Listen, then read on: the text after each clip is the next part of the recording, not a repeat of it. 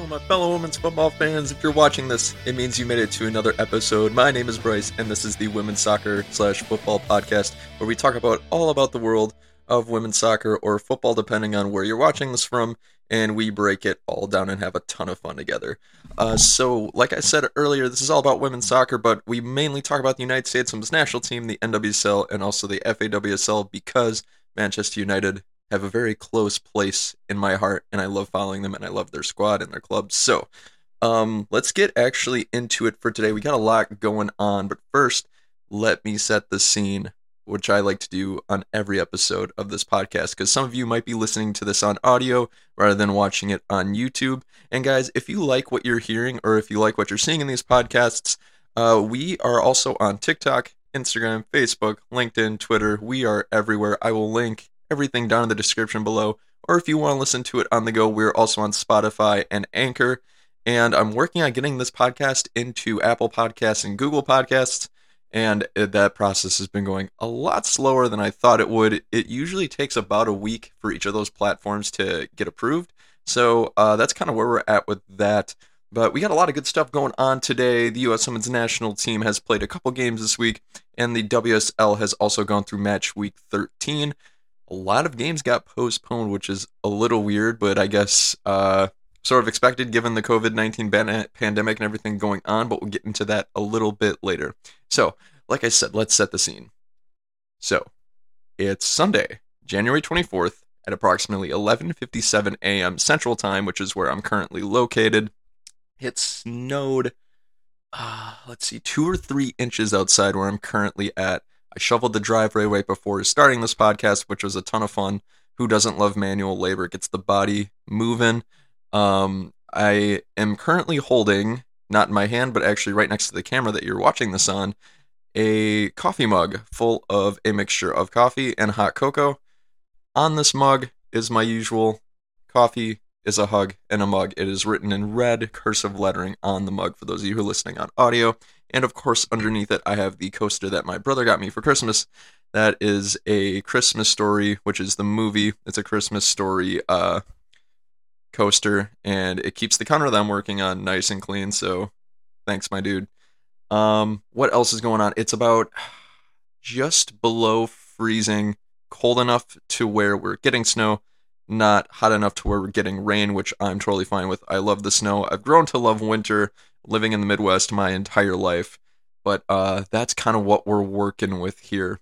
So, like I said, for this particular episode, a ton's been going on. We're going to mainly talk about the United States Women's National Team and the results of their second friendly, which took place Friday, January 22nd. It was a ton of fun to watch, and I hope you guys got a chance to watch it.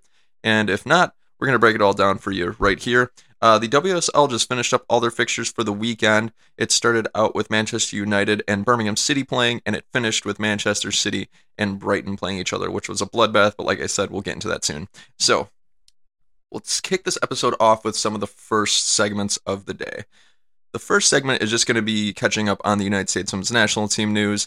Uh, like I said, this week they played two different friendlies, both against Colombia. The matches were played down in Orlando, Florida at Exploria Stadium. For those of you who, who don't know what Exploria Stadium is, that is where the Orlando Pride of the NWSL play all of their home matches. It's a beautiful stadium and really nice weather, especially for the players because it's cold in all the northern parts of the United States right now. So playing down south gives them a bit more of favorable weather conditions so that they don't get hurt as easily, which is great. But anyway, so on Monday they played against Colombia January 18th at about 6 p.m. Central Time, and they came out of that match victorious. They won by a scoreline of 4 to 0. The Tower of Power herself, Sammy Mewis, had a hat trick, which was just absolutely wonderful to see. It's been a lot of fun as a United States Women's National Team fan, seeing her grow and progress over the last few years it seems like right before the 2019 World Cup, she started to get on the radar of Jill Ellis.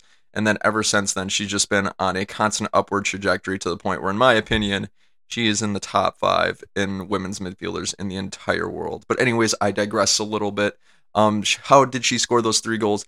The first one was an assist from Pinoe, uh, Megan Rapinoe, that is, sent a cross, or a little pass, I should say, to Sam, who's sprinting into the box, and she put that one away. Second goal, can't remember off the top of my head. All she know, all I know is that she scored it and she did really well. Actually, now that I'm talking about it, it's jogging my memory. Second goal, Lindsey Horan feeds Carli Lloyd a long ball from the left wing. Carli Lloyd heads it back to Sam, who's currently waiting just outside of the goalkeeper's area, and she heads it in for her second goal. Then, last but not least, in the 46th minute, I believe 20 seconds into the second half, Lindsey Horan wins the U.S. a penalty, which who else besides Sam Mewis would take it? She steps up, slots it home, and gets her hat trick. And also, since they scored four goals, who else would score it besides her sister? Kristie Mewis ended up scoring the fourth goal for the U.S. that day. Carli Lloyd ended up feeding her a nice ball in which she finished very well on the left side of the net, which uh, so many uh, I'm trying to remember uh, acronyms maybe is the right word for it euphemisms for the Mewis sisters like Mewtwo, Mew Y, Mew E, the Tower of Power, the Towers of Power. So many awesome nicknames for those two can come out of these games, and we're absolutely loving it.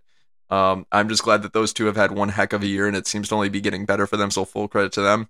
Couple side notes from that particular match: Carli Lloyd had two assists, Lindsey Horan took one, and so did Megan Rapinoe. Um, if you guys are curious about what my post match reaction and observations were for that particular match, I will link that video also down in the description below uh, for your viewing pleasure whenever you're ready. So uh, there is that. Uh, moving on a little bit further into game two, which actually took place just a few days ago, Friday, January 22nd, at the very same Exploria Stadium in Orlando, Florida. This time around, the U.S. I think adjusted some things and they came away victorious by a score of six to nil. Uh, some big lines for that. Uh, Midge Purce and Catarina Macario both scored their first international goals for the United States in the particular match. So shout out to both of them. That's absolutely fantastic. We love seeing excellent players get a great start to their careers, and I think they did just that. Uh, Carli Lloyd in that particular game bagged another assist. So within two games, Carli Lloyd had three assists. Not too bad for not uh, playing within the last nine months. So full credit to Carli Lloyd for that. Uh, the U.S. had over 20 plus corners, I think, of as of the 79th minute. So they were. It shows you how much on the front foot they really were for that particular game.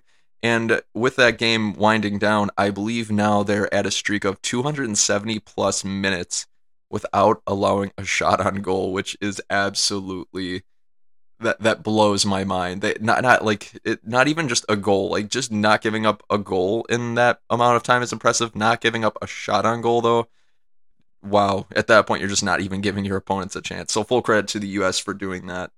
Um, the last bit of U.S. women's national team news that we have now that these friendlies have come to a close, we will not see the United States back in action for about another three and a half weeks when the She Believes Cup kicks off. For those of you don't know who, uh, for those of you who don't know what the She Believes Cup is, the She Believes Cup is a U.S. hosted tournament each and every year that they put on just to get uh, the national team some international competition. They invite three other teams. They do some pool play, and then they just uh, have some fun and get ready for big competitions like the Olympics this summer. But I digress. Uh, their next match is going to be on Wednesday, February 18th at 7 p.m. Eastern Time. I'm not sure where you can watch that particular match. I believe it's FS1 the last I checked. Not sure if that'll change between now and then, but there is that as well. They will be facing off against Christine Sinclair and the rest of the Canadian squad. Uh, features players like uh, Sophie Schmidt, uh, Janine Beckie, and the like. It'll be an awesome game to see. Maybe we'll even see Kailen Sheridan of Sky Blue feature in that particular match because she has been on fire in the NWSL. All right, guys. So that'll do it for the first segment, which is the USM's national team news. Any other news that I might have missed, feel free to jump down to the comments below, and as always, let me know. Let's go into the second segment in that case. For the second segment, we're going to talk about the updates to the FAWSL Golden Boot rates at rates. My goodness, FAWSL Golden Boot race.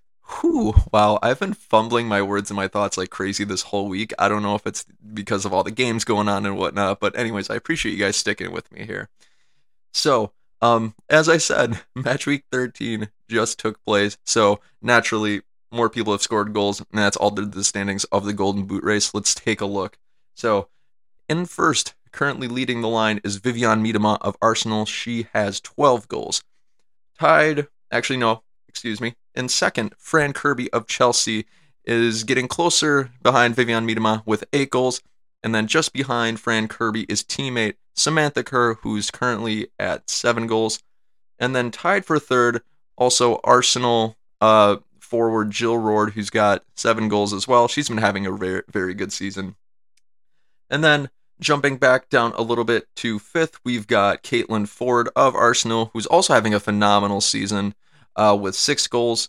And then with Leah Galton scoring for United today, she is uh, tied for fifth with Caitlin Foord, also with six goals. And then I think it's worth noting um, the four players that are coming in seventh behind that because there's so many ties in this Golden Boot race.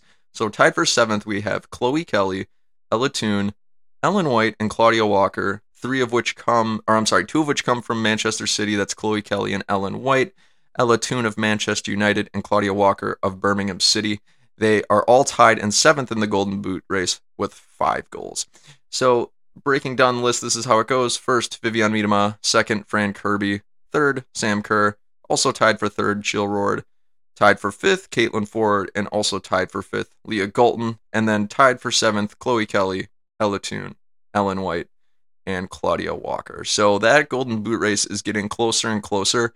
I anticipate that um, these are going to uh, get even closer as more games go on because quite a few games have been postponed this season due to COVID 19, weather conditions, all the like.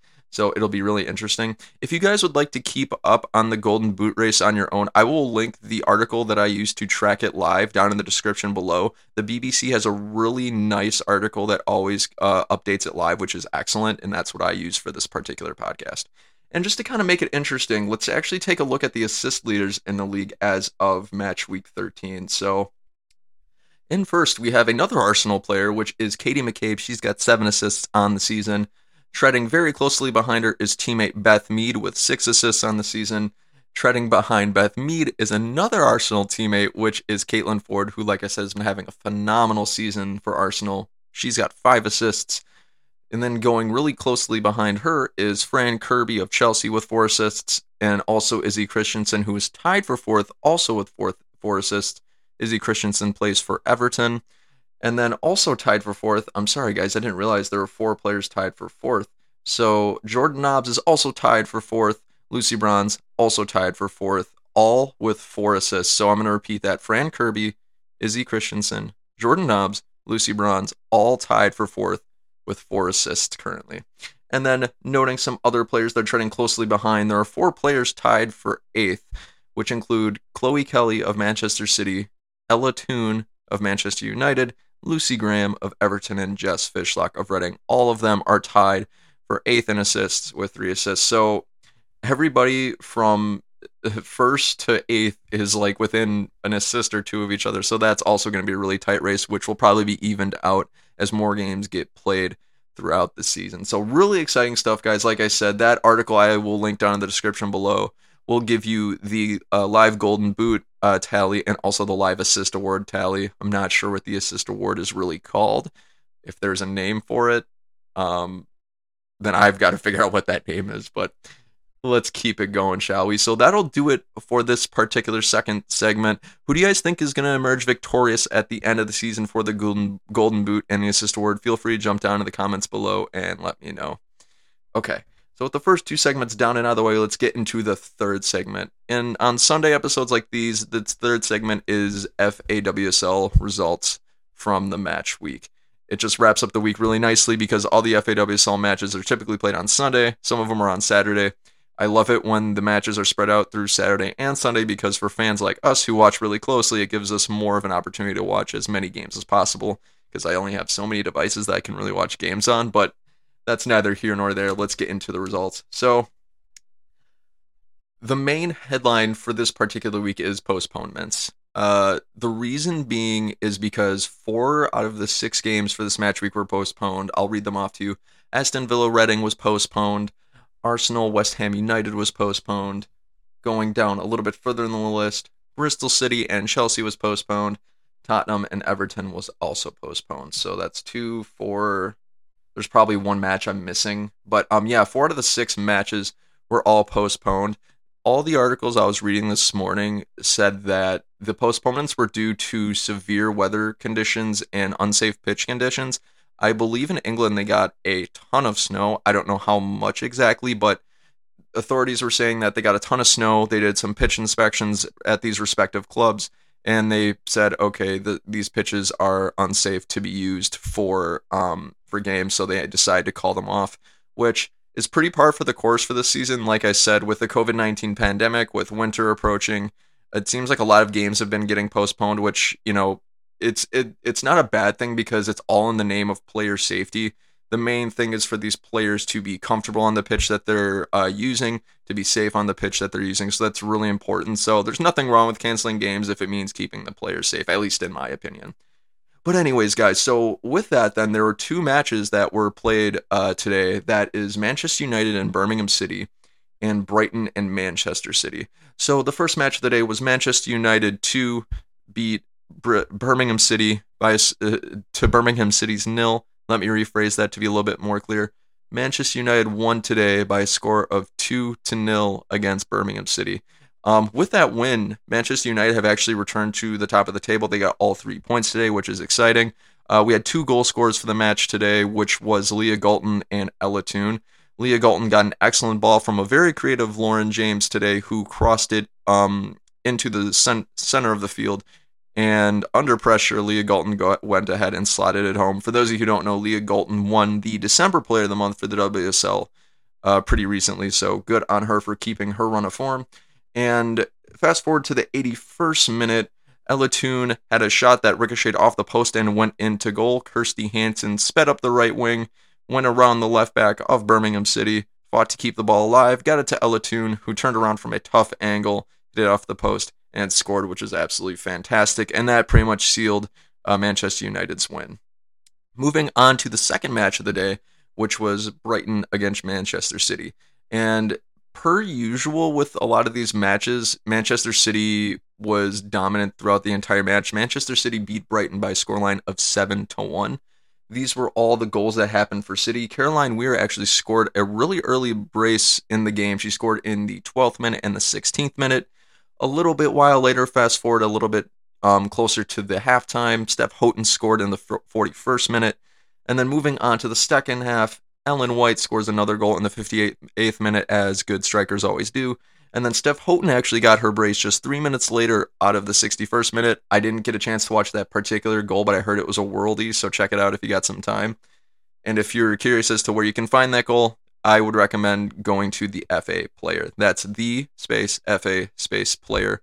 Um, you can download it on iOS or the Google Play Store. It's an app. But anyways, uh, going a little bit further into the match, Chloe Kelly scores in the 73rd uh, minute, making it uh, six goals. And then Janine Beckie finishes off the scoring for Manchester City in the 77th minute with another goal. So on the other side of that coin, we've got Everton. Rianna Jarrett managed to get a, or I'm sorry, not Everton. Whew.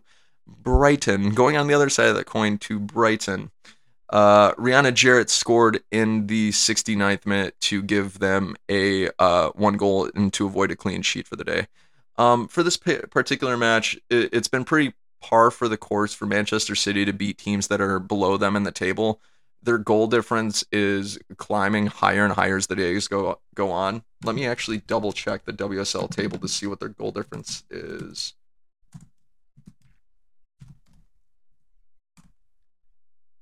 Because it, it's getting really, really, really high. It's probably in the positive 20s by now. Yep. So with that win today, Manchester City's goal difference is plus 27. Believe it or not, it's still three goals behind the league's best. The league's best goal differential is 30, which is which belongs to Arsenal currently. But with their win today, City have actually jumped into the top three in the league with 24 points. They are two points behind the next uh, position, which is Chelsea. So big result for them today. And with how close the top of the table has uh, been this season, it wouldn't surprise me if this league really came down to goal difference. Uh, just to give you guys an idea of the top four currently, in first we have Manchester United with 29 points, Chelsea with 26 points, and second with two games in hand. I'm sorry, three games in hand. Manchester City with 24 points, two games in hand, and then Arsenal in fourth with 23 points, uh, another two games in hand. So between uh, second and fourth right now is only three points. So once all these matches get played, I have a feeling those point uh, the differences between those points is going to get really close, and the margins are going to be thin. So if I am a gambling man, I think City's going to have the best goal difference by the end of the season, and I think it's going to help them get to a Champions League spot. I don't know if City are strong enough to win the title this year, but I think that they for sure deserve to be in the Champions League. The reason I say that, if you'll notice, like I said earlier, it seems like City always have no issues with um, essentially stomping on teams that are below them in the table they consistently win against the Bristol Cities, the Brightons, the Aston Villas by a really high goal margin, like 7 0, 8 0, 7 1, 9 0. It, it, it's, it's, it's baffling to me because it's like they beat the teams that they should beat, which is great because championship teams always do that. But when they go against the Chelseas of the league, the Man Uniteds, the Arsenals, they tend to struggle a little bit. They tend to not get the results that they need. Um, they just lost to Chelsea. This is in non-league play. This was in the Continental Tires League Cup, but they just lost to Chelsea a couple days ago.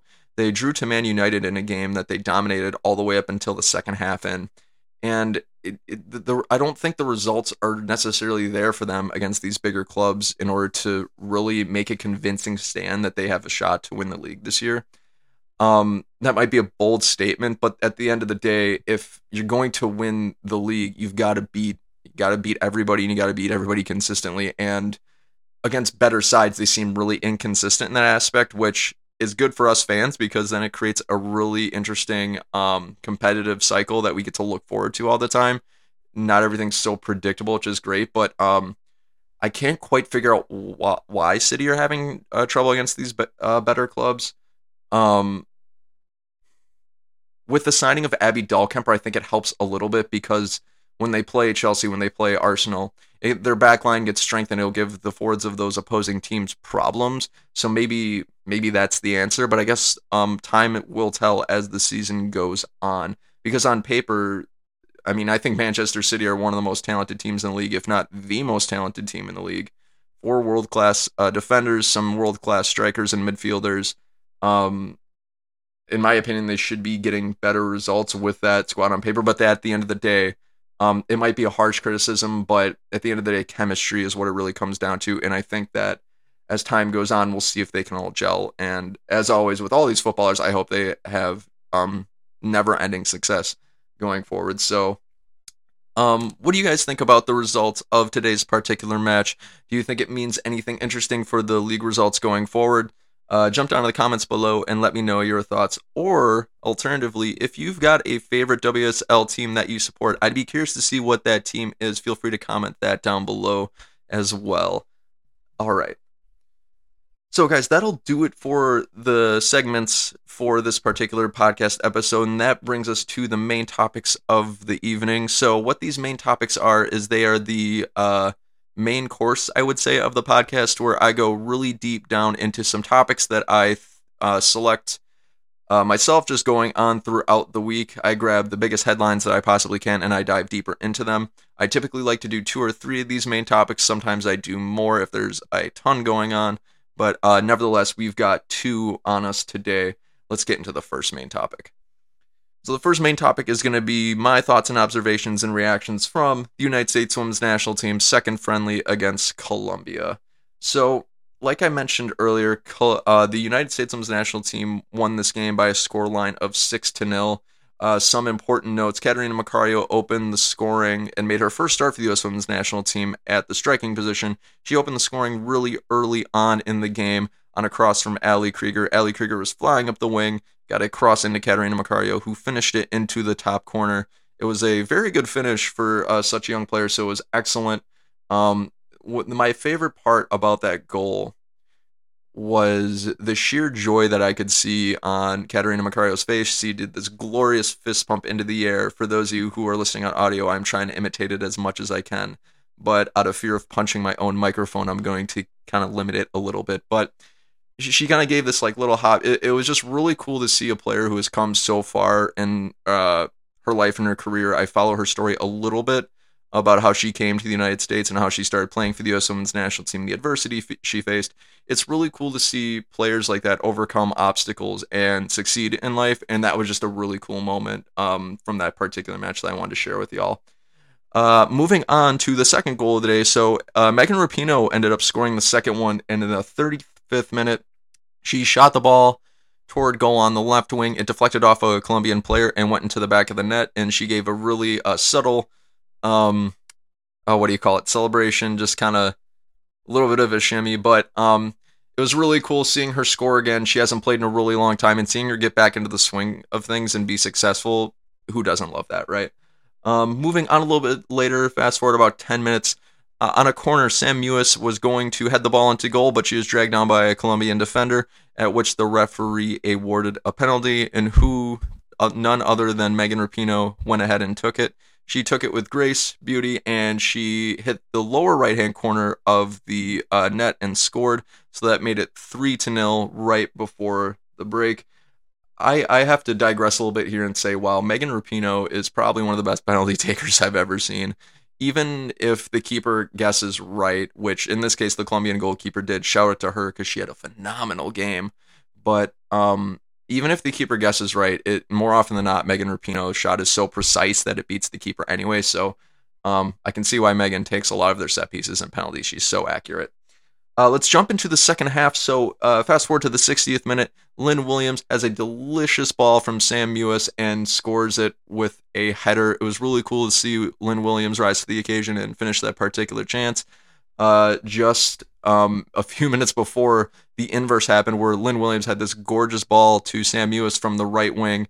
Uh, Sam was no goalkeeper was in front of Sam. Nobody was in front of Sam but Sam ricocheted directly off of the post and it went out. That's just really, really bad luck. Um, Sam, Sam's world class. She knows that she's got to put away those chances. I just thought that was a little bit of bad luck, but um, it, all in all, it was a phenomenal play, and I'm really glad that Lynn Williams was able to put that uh put that goal away, making it 4-0 for the U.S. Uh, just after that, in the 62nd minute, Vlatko Andonovski put on three subs. He subbed in Crystal Dunn, Carli Lloyd, Lindsey Horan, all in for Catarina Macario, Rose Lavelle, and Megan Rapinoe. Uh, it was really cool because Crystal Dunn we got to see play in the front line in this game, which myself as USM's national team fan, I've never seen Crystal Dunn play on the front line in an international game. Of course, she's done so with the North Carolina Courage and has excelled there, but we'll talk about that later. Um, a few minutes later, Vlatko brings in two more subs. He subs on Kristie Mewis and Midge Purce for Sam Mewis and also Lynn Williams. Uh, Purce also got to play up top this game too and shine there. I'll talk about that later. Um, moving on, six minutes later, a lot of a lot of stuff happened in the 60 between the 60th minute mark and the 75th minute mark. But uh, Lindsey Horan put away a volley from none other than Crystal Dunn off of a corner.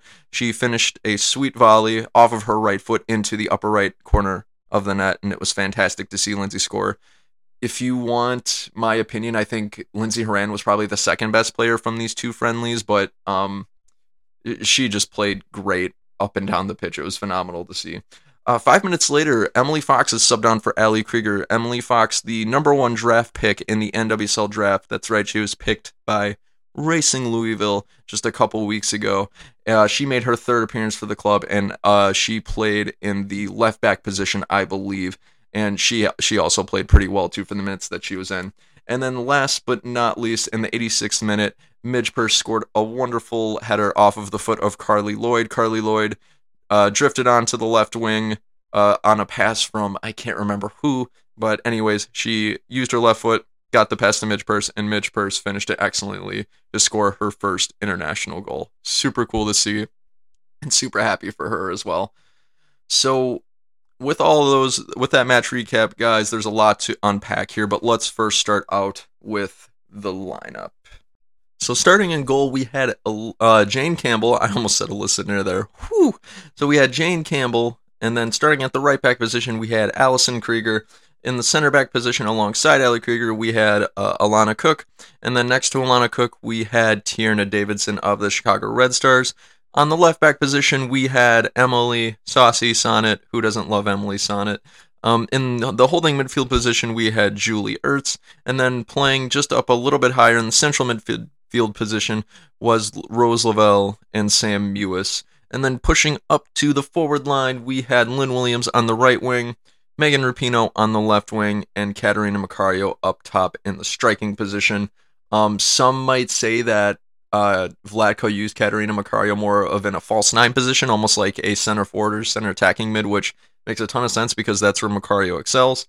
And what's really interesting is that in previous matches, from what I've been seeing, I'm trying to remember correctly, but I believe Vlatko's even used Alex Morgan in that respect too.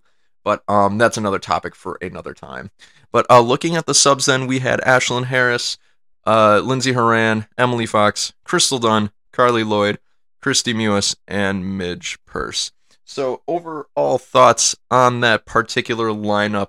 Uh, he mixed it up a lot, which I think all of us as fans were kind of expecting because in that first match, it's kind of like taking stock of your best lineup. How are they doing? How are they gelling? Because you don't want to not play them all together because then they lose that mojo. And with a big tournament coming up like the She Believes Cup, you want to be sure you're ready for that tournament.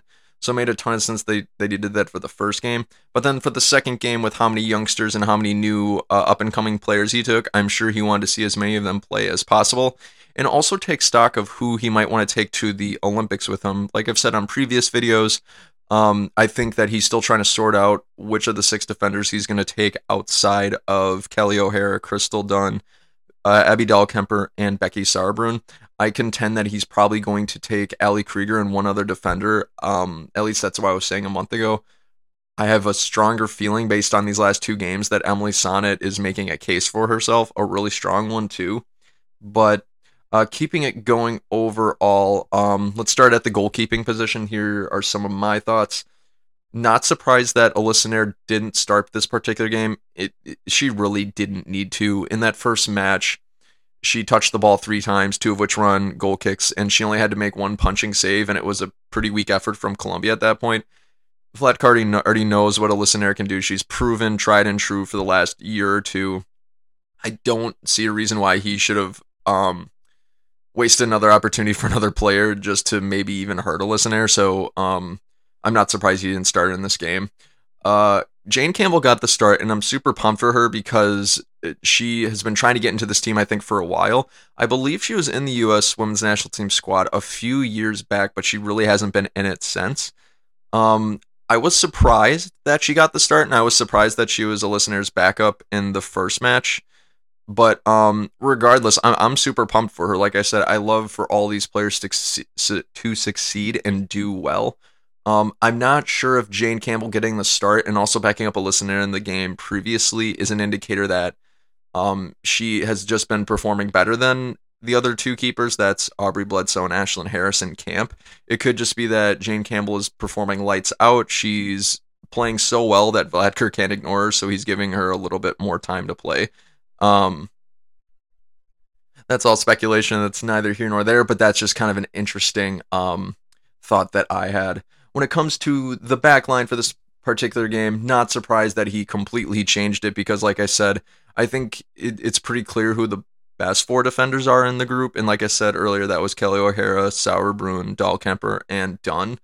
But um, there's still other things that he's got to sort out. I hypothesized in previous videos that he took the 10 defenders that he did to this particular um, to this particular camp is because he's still trying to sort out who else he's going to take to the Olympics, which makes a ton of sense because see as much of the playing field as you can and sort it out from there.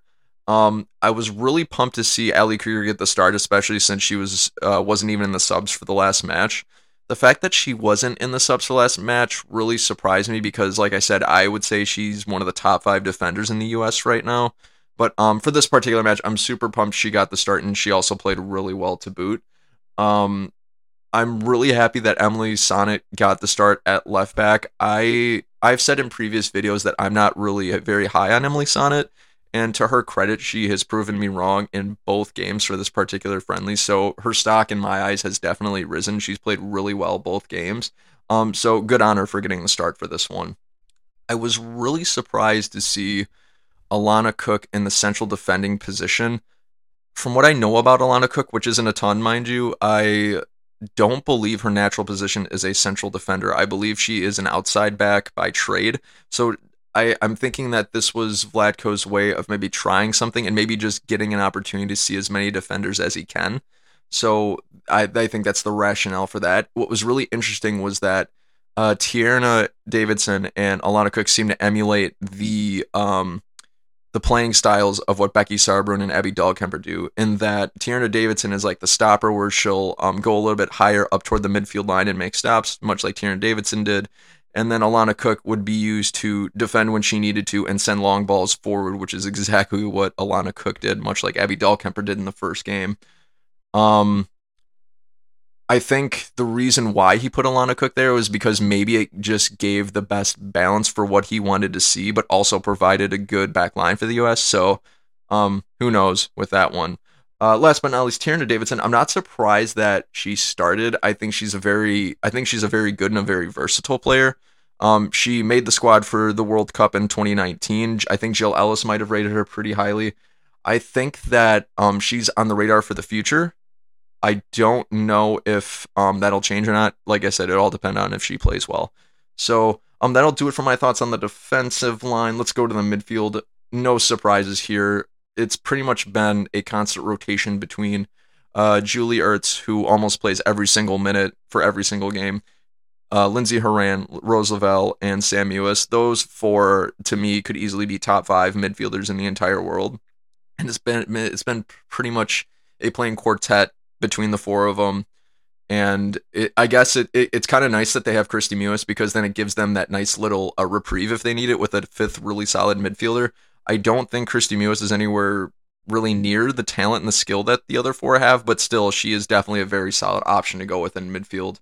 Um, like I said, it, it, seems as though Julie is pretty much guaranteed to play every game all game long. She's just an absolute tank, and she's she's a, just a fantastic player. I think she's widely regarded as like top 10 in the world, which I think is definitely warranted. Um, same thing with Sam Mewis. I think Sam Mewis is definitely in my mind top 10 players, like not not just the, like midfielders, players in the entire world.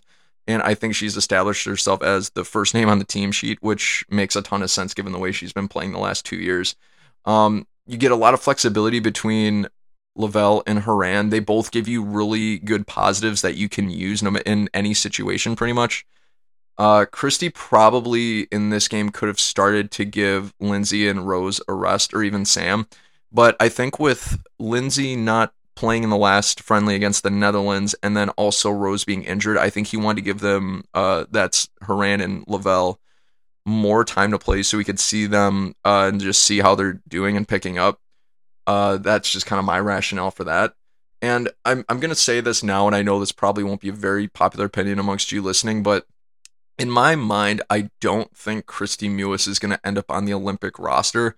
I just don't think that if she was like one of the world's best, I would say yes. But the fact of the matter is, the other four midfielders that's Lavelle, Horan, Mewis, Sam Mewis, that is, and Julie Ertz, I don't think with that crowded of a midfield and you only get pretty much five midfielders to take to the Olympics with you, that she'll make it into that fifth spot. I think that fifth spot is going to be saved for Catarina Macario because Macario can play not only the midfield, but she can play up top in the striking position. She can be really versatile in both, so that's kind of my take on that. However, I think Kristie Mewis is starting to solidify herself as the fact that she should be a regular in these camps. Um, so pretty much every other tournament besides the Olympics, I would take Kristie Mewis with the squad, just not for the Olympics because you only get so much room. And I think there's better options on the field. Not to say that Kristie Mewis is a bad player. I want to be clear on that. That is not what I'm saying. I think Kristie Mewis is a very solid and a very good player. I just don't think she is quote unquote a world class um, player that's better than what the US has right now. So that's just kind of my thoughts on the midfield. Going up to the forward line, um, I wasn't surprised that Catarina got her first international start. Uh, I fully expected that. I just didn't expect her to get it at the striking position. That really shocked me. Um, it worked out well because I alluded this to this a little bit earlier. She played more of like a false nine position, which is more of a.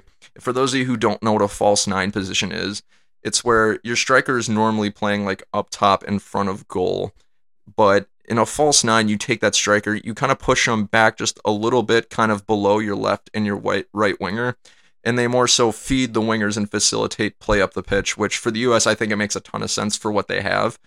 And Macario played into that really well. Obviously, she scored. She dribbled through traffic when she needed to. She did really great play. And like I said, that's almost consistent with the way that Vlatko, I believe, has used Alex Morgan in the past. I think Vlatko just brings a slightly different style than Jill Ellis does, while hanging on to some of the things that Jill Ellis did, because some of the things Jill Ellis did were brilliant. But that that's just kind of an interesting, different tactical style that I saw throughout the game. I wasn't surprised to see Megan Rapinoe get more minutes. I think she absolutely needed them to get back into the swing of things. The one thing that I will say is I wish she would have gotten more minutes because she's only played she only played 90 out of the 180 possible. Maybe Vlatko's just trying to ease her back into it. Um, that very well could be. He kind of did the same thing with Alex Morgan for the Netherlands friendly. Um, Williams got the start on the right wing, which wasn't a huge deal. I would have rather seen Sophia Smith or Mal Pugh get the start there, but as I learned throughout the game, I believe they both picked up injuries uh, early on in camp, so there's that. I feel really bad for Sophia Smith and Mallory Pugh, Mallory Pugh especially because it seems as though Mallory Pugh is like always injured. I mean, I think she's one of the most talented uh, players in the world. Maybe in the world. Hmm. I think she can be one of the most talented players in the world eventually, but she just keeps getting hurt, and it's lessening lessening the amount of opportunities that she gets to uh, show off what she can do. So there is that. Uh, let's get into the overall team performance. So overall, obviously they played great. When you score six goals, you're not having a bad day. They, if I'm not mistaken, they held Colombia Colombia to no shots on goal again. That makes it 270 plus minutes in a row where they haven't allowed a shot on goal. One of the things I noticed was they were a lot more patient in their build-up play. They weren't as hasty trying to get the ball up the pitch really, really quickly what they would do is instead of just trying to quickly get the ball into the midfield and feed uh, Ertz, Horan, and Mewis, what they would do is they would sort of give it back to the fullbacks, they would give it back to the central defenders, and sometimes they'd even pass the ball back to Jane Campbell just to kind of reset the play a little bit and try to find an opening. I thought that was really wise because in the first game, it seemed as though they lost the ball in the midfield pretty often, which is really uncharacteristic for them. And I think it can be attributed to them maybe trying to just go too fast in their buildup. So something really interesting to see. Um, Vlatko even made a comment about it in the second half, saying something like, uh, patience, good, or, or something along those lines. If you watch the replay back, go to like the 70 something minute, he says something about that. I just can't remember what exactly it was. Um, so with them playing out of the back and actually using um, the center defenders and the fullbacks more to pass and facilitate play, I think it made it a lot less risky. Like I said, they lost the ball a lot fewer times, and I think it made them a little bit more organized and composed in attack. So that was pretty good to see. Um, it made a ton of sense because, like I said in the first match, they would lose possession a lot. Um, it, it seemed as though that um, the fullbacks also weren't making as many uh, cuts into it, like inside cuts toward the penalty area what they would do in the first game is I would see Kelly O'Hara and Crystal Dunn a lot of times where they would bypass the wingers, that's Rapinoe and Williams, and they'd cut inside to receive the pass. And then they would either shoot or they would cross the ball. This game around, it seemed as though when they did make those cuts, they made them less often and they made them more toward the outside. I think the idea being that uh, the midfielder, the wingers would feed those outside backs and the backs would cross it, thus giving them time to get back and defend. So work smarter seemed to be the mentality. The US is always going to work hard on and have a high work rate. That's just kind of a given, but I think they applied more uh, smart tactics for this particular game. Um, kind of a negative critique for this game. I think their lofted and long balls are pretty poor for this particular game. I feel bad for saying this, but they were really bad f- from a standpoint of Alana Cook and Tierna Davidson. There were so many occasions where either Cook or Davidson would maybe try to send long balls forward to the forward line, but either the passes were just way too short, they were way too long, they were to Colombian opposition. It just wasn't quite working. I think they might have just had a bad day at the office, as it were, which happens, you know, it happens to a lot of great players. But um, even some of the passes to the rest of the back line were a little inaccurate. There was one particular example where Tierna Davidson had the ball. She was doing a long ball to Ali Krieger, and it was just way too low, way too short, and went right to a Colombian winger. And that that's just one of the examples that came to mind when uh, talking about this particular bit.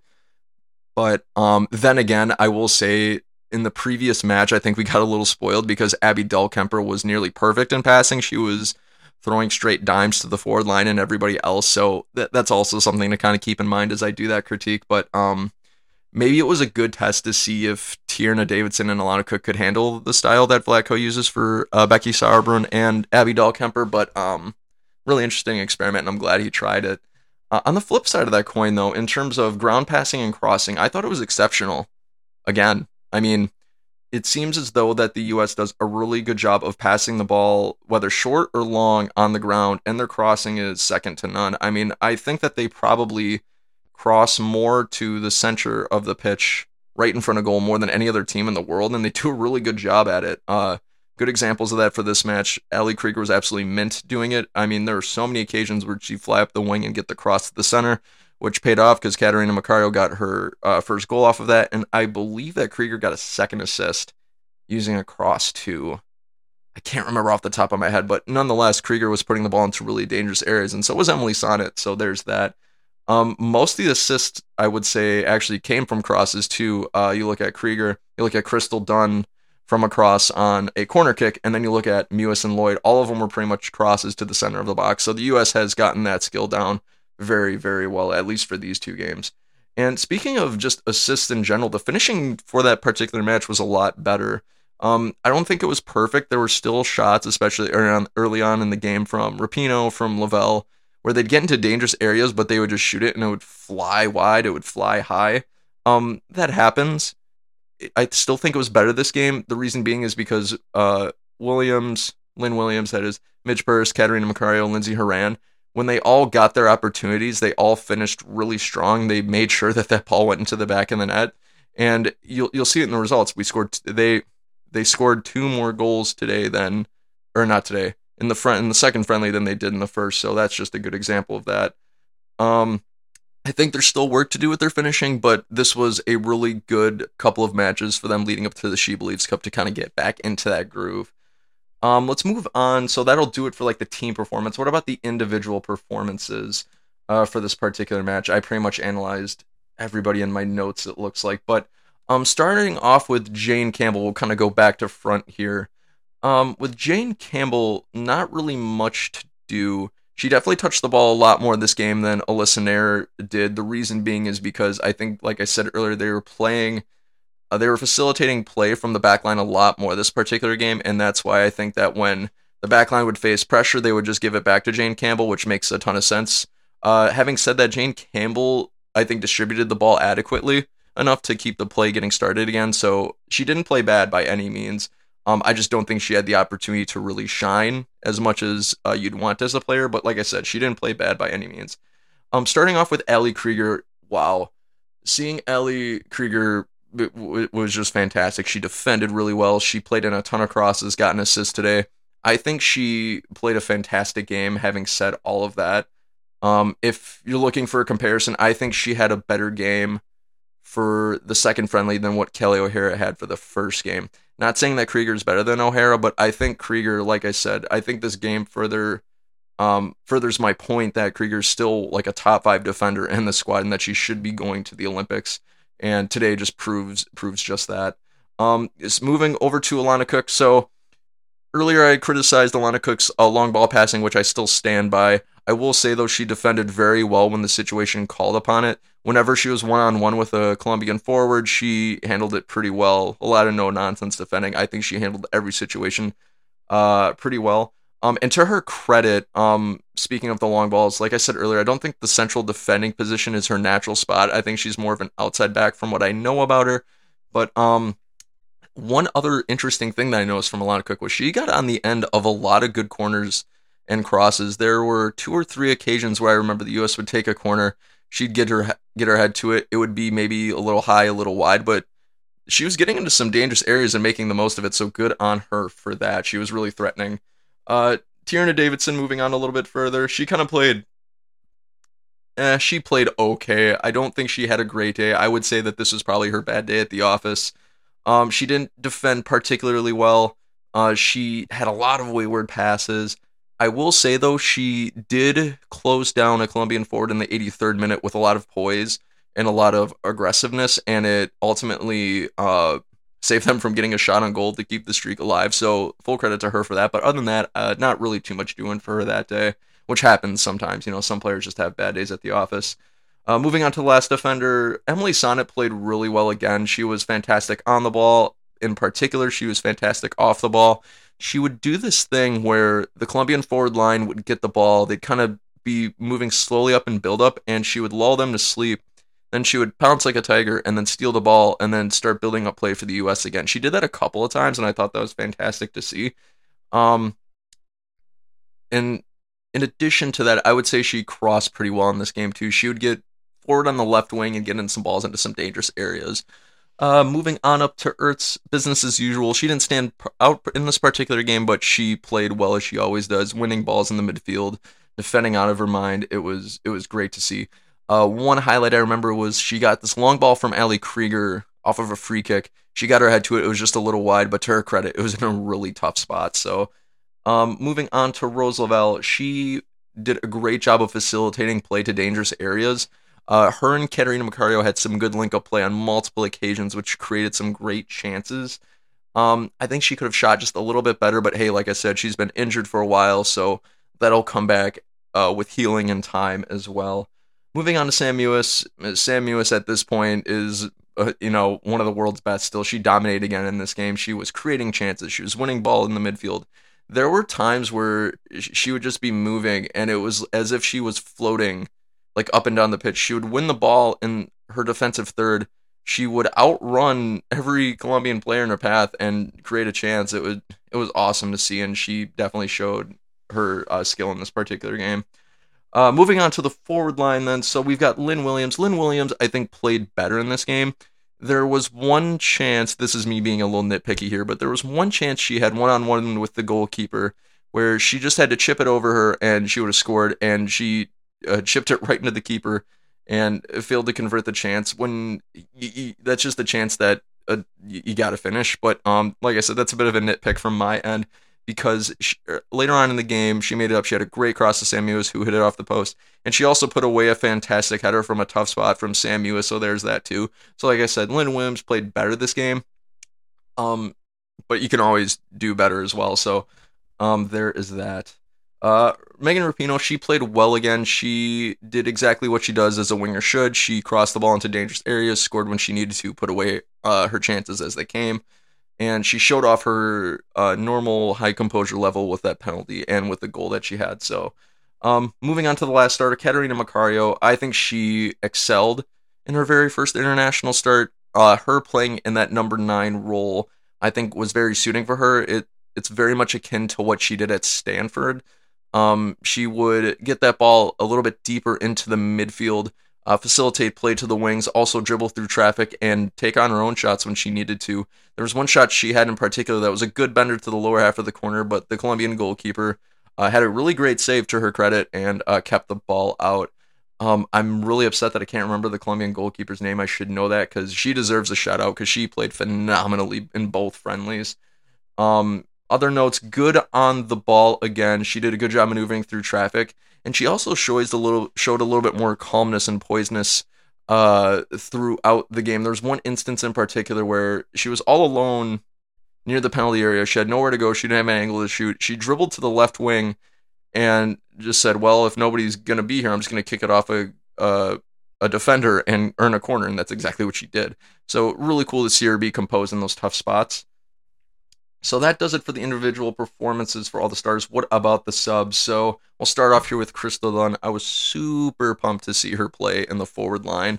Uh, like I said, me as a U.S. Women's national team band, I've never seen her play the forward line in particular, and it was cool to see her in that attacking role. I thought she did a fantastic job. She had really good link up play with Lindsey Horan moving up the pitch. Uh, they had some really good combo passes, and she also took just about every set piece after Megan Rapinoe left the pitch. So um, she got even an assist to Lindsey, so that was really cool too.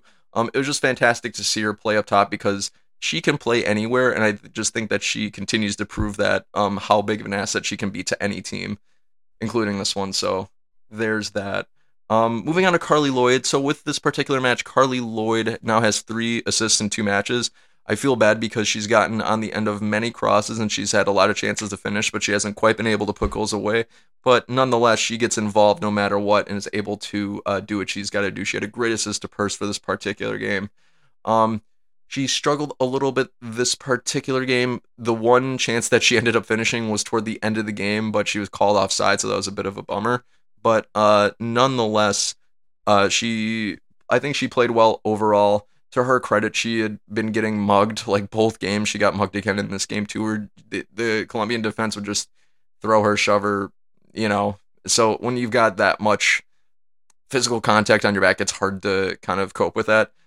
Uh, so I, I, think Lloyd played great. Moving on to Lindsey Horan, she had a great goal off of the volley. She was aggressive, powerful. She was great in uh, the passing game. She just did what she does best, and we we absolutely love to see it. She had a great lobbed ball on the set piece. I can't remember who it went to. It might have went to Carli Lloyd, but um, she was just kind of showing off a bit of skill there as well.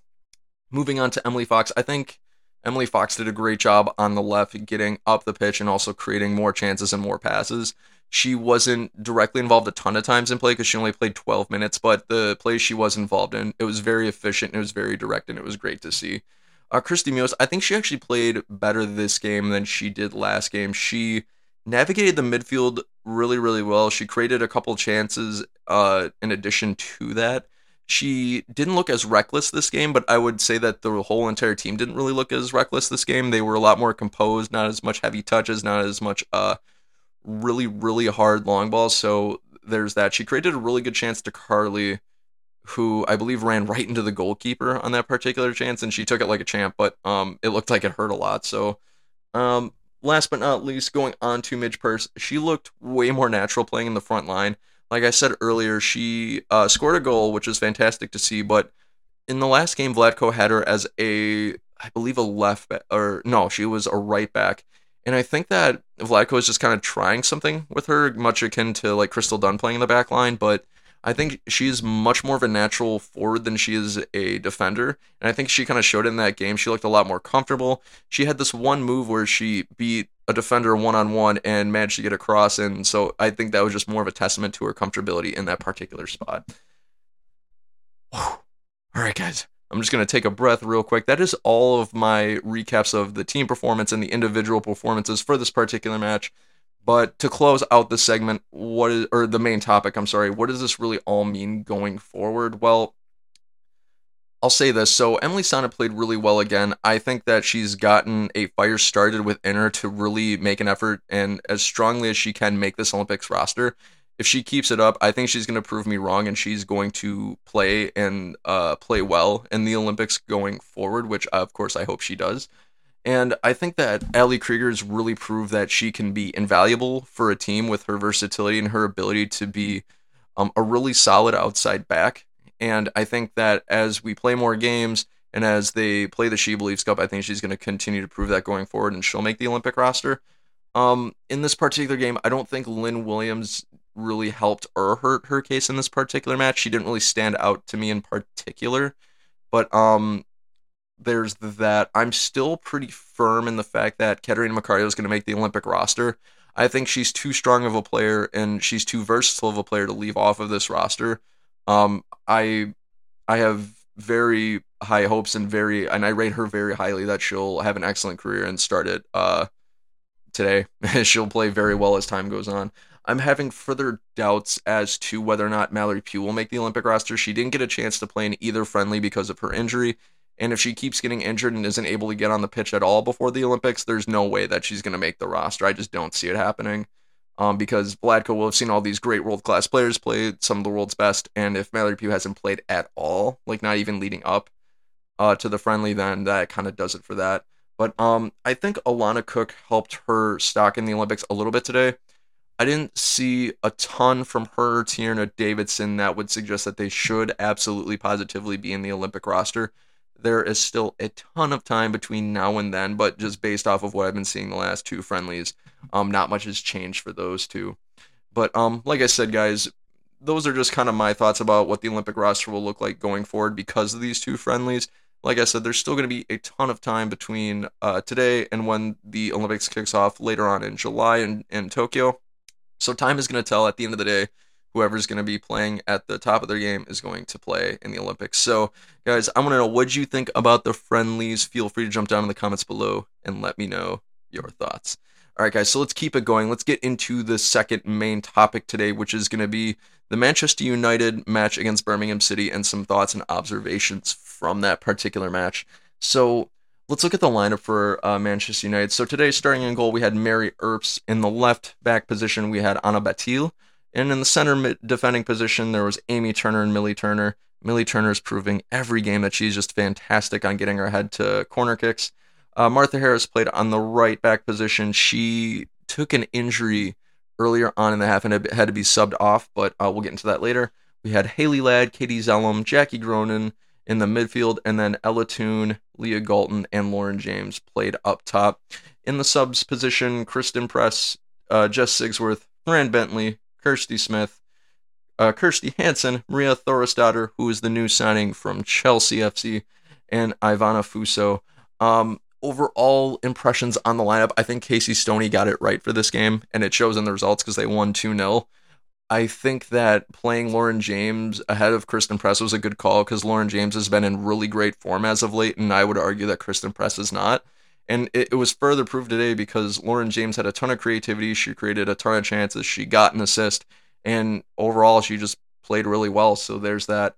Um, no Tobin Heath today. I believe she, from what we heard last week, she picked up an injury.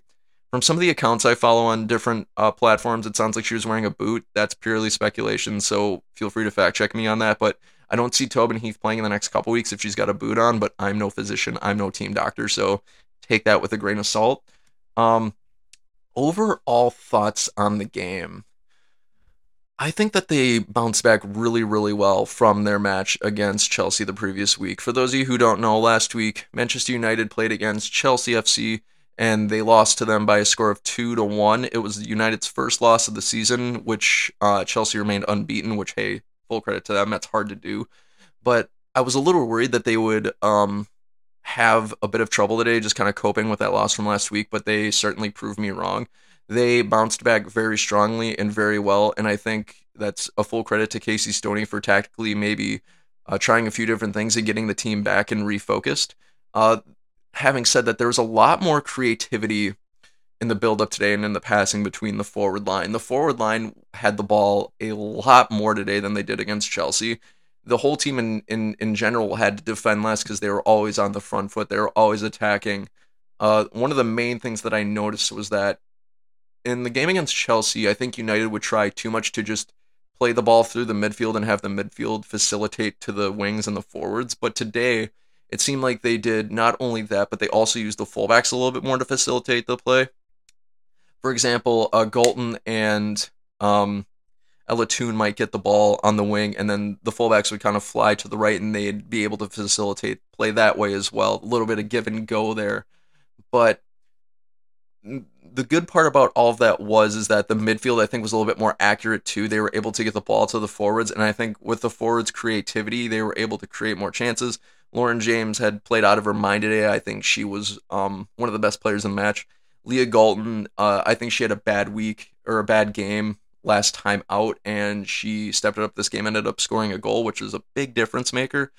And I think Ella Toone, normally, I, if I'm not mistaken, I've been seeing her play in the central attacking midfield role, but today she played on the right wing, and she made the most of it. She exercised her creative oats as well and was able to score a goal on a tough angle. Um, for those who didn't get a chance to watch the game, what happened was Kirsty uh, Hanson was flying up the right wing. She, I, I'm trying to remember who she got the ball from, but she had to fight with a defender to get it. She crossed the ball into uh, Ella Toone. Ella Toone took it with her right foot from across a goal, hit it off the post, and it went in, and, and that made the score 2 0. So that, that goal was massive. It was really cool to see Ella Toone score a goal like that. Like it was just the stuff dreams were made of. I was super pumped when she scored, but credit to Kirsty Hanson for keeping that ball alive. That was that was a tough one to get through. Um overall impressions that I might have missed. Um I think going forward, I think the Chelsea uh, the loss to Chelsea the week before was uh, something that was a bit of a gut punch for them and that they uh, didn't take lightly. So I think this was a wake up call for them to not rest on their laurels and to uh, just play to their fullest going forward for every single game. Every single point matters, especially with how uh, close the table is for this particular season and with how many uh, how many games are uncertain because of the pandemic, because of weather conditions. There's been a lot of games in hand, so everything matters for this particular match. Um, I think United's in the right direction. This match certainly uh, proves that.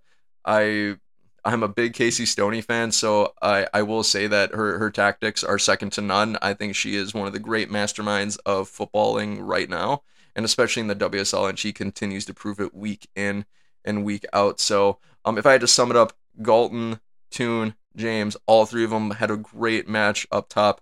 They exercised a lot of creativity when they needed to, and they got the job done. Um, so much so that uh, United did a great job at retaining possession, getting the ball to them, that they barely really had to defend at all. I don't think Mary Earps made a save today. I don't think she had to make a save today. Trying to think a little bit. Yeah, I don't think Mary Earps had to make a save today, which is absolutely fantastic. That tells you almost all you need to know about how the match went.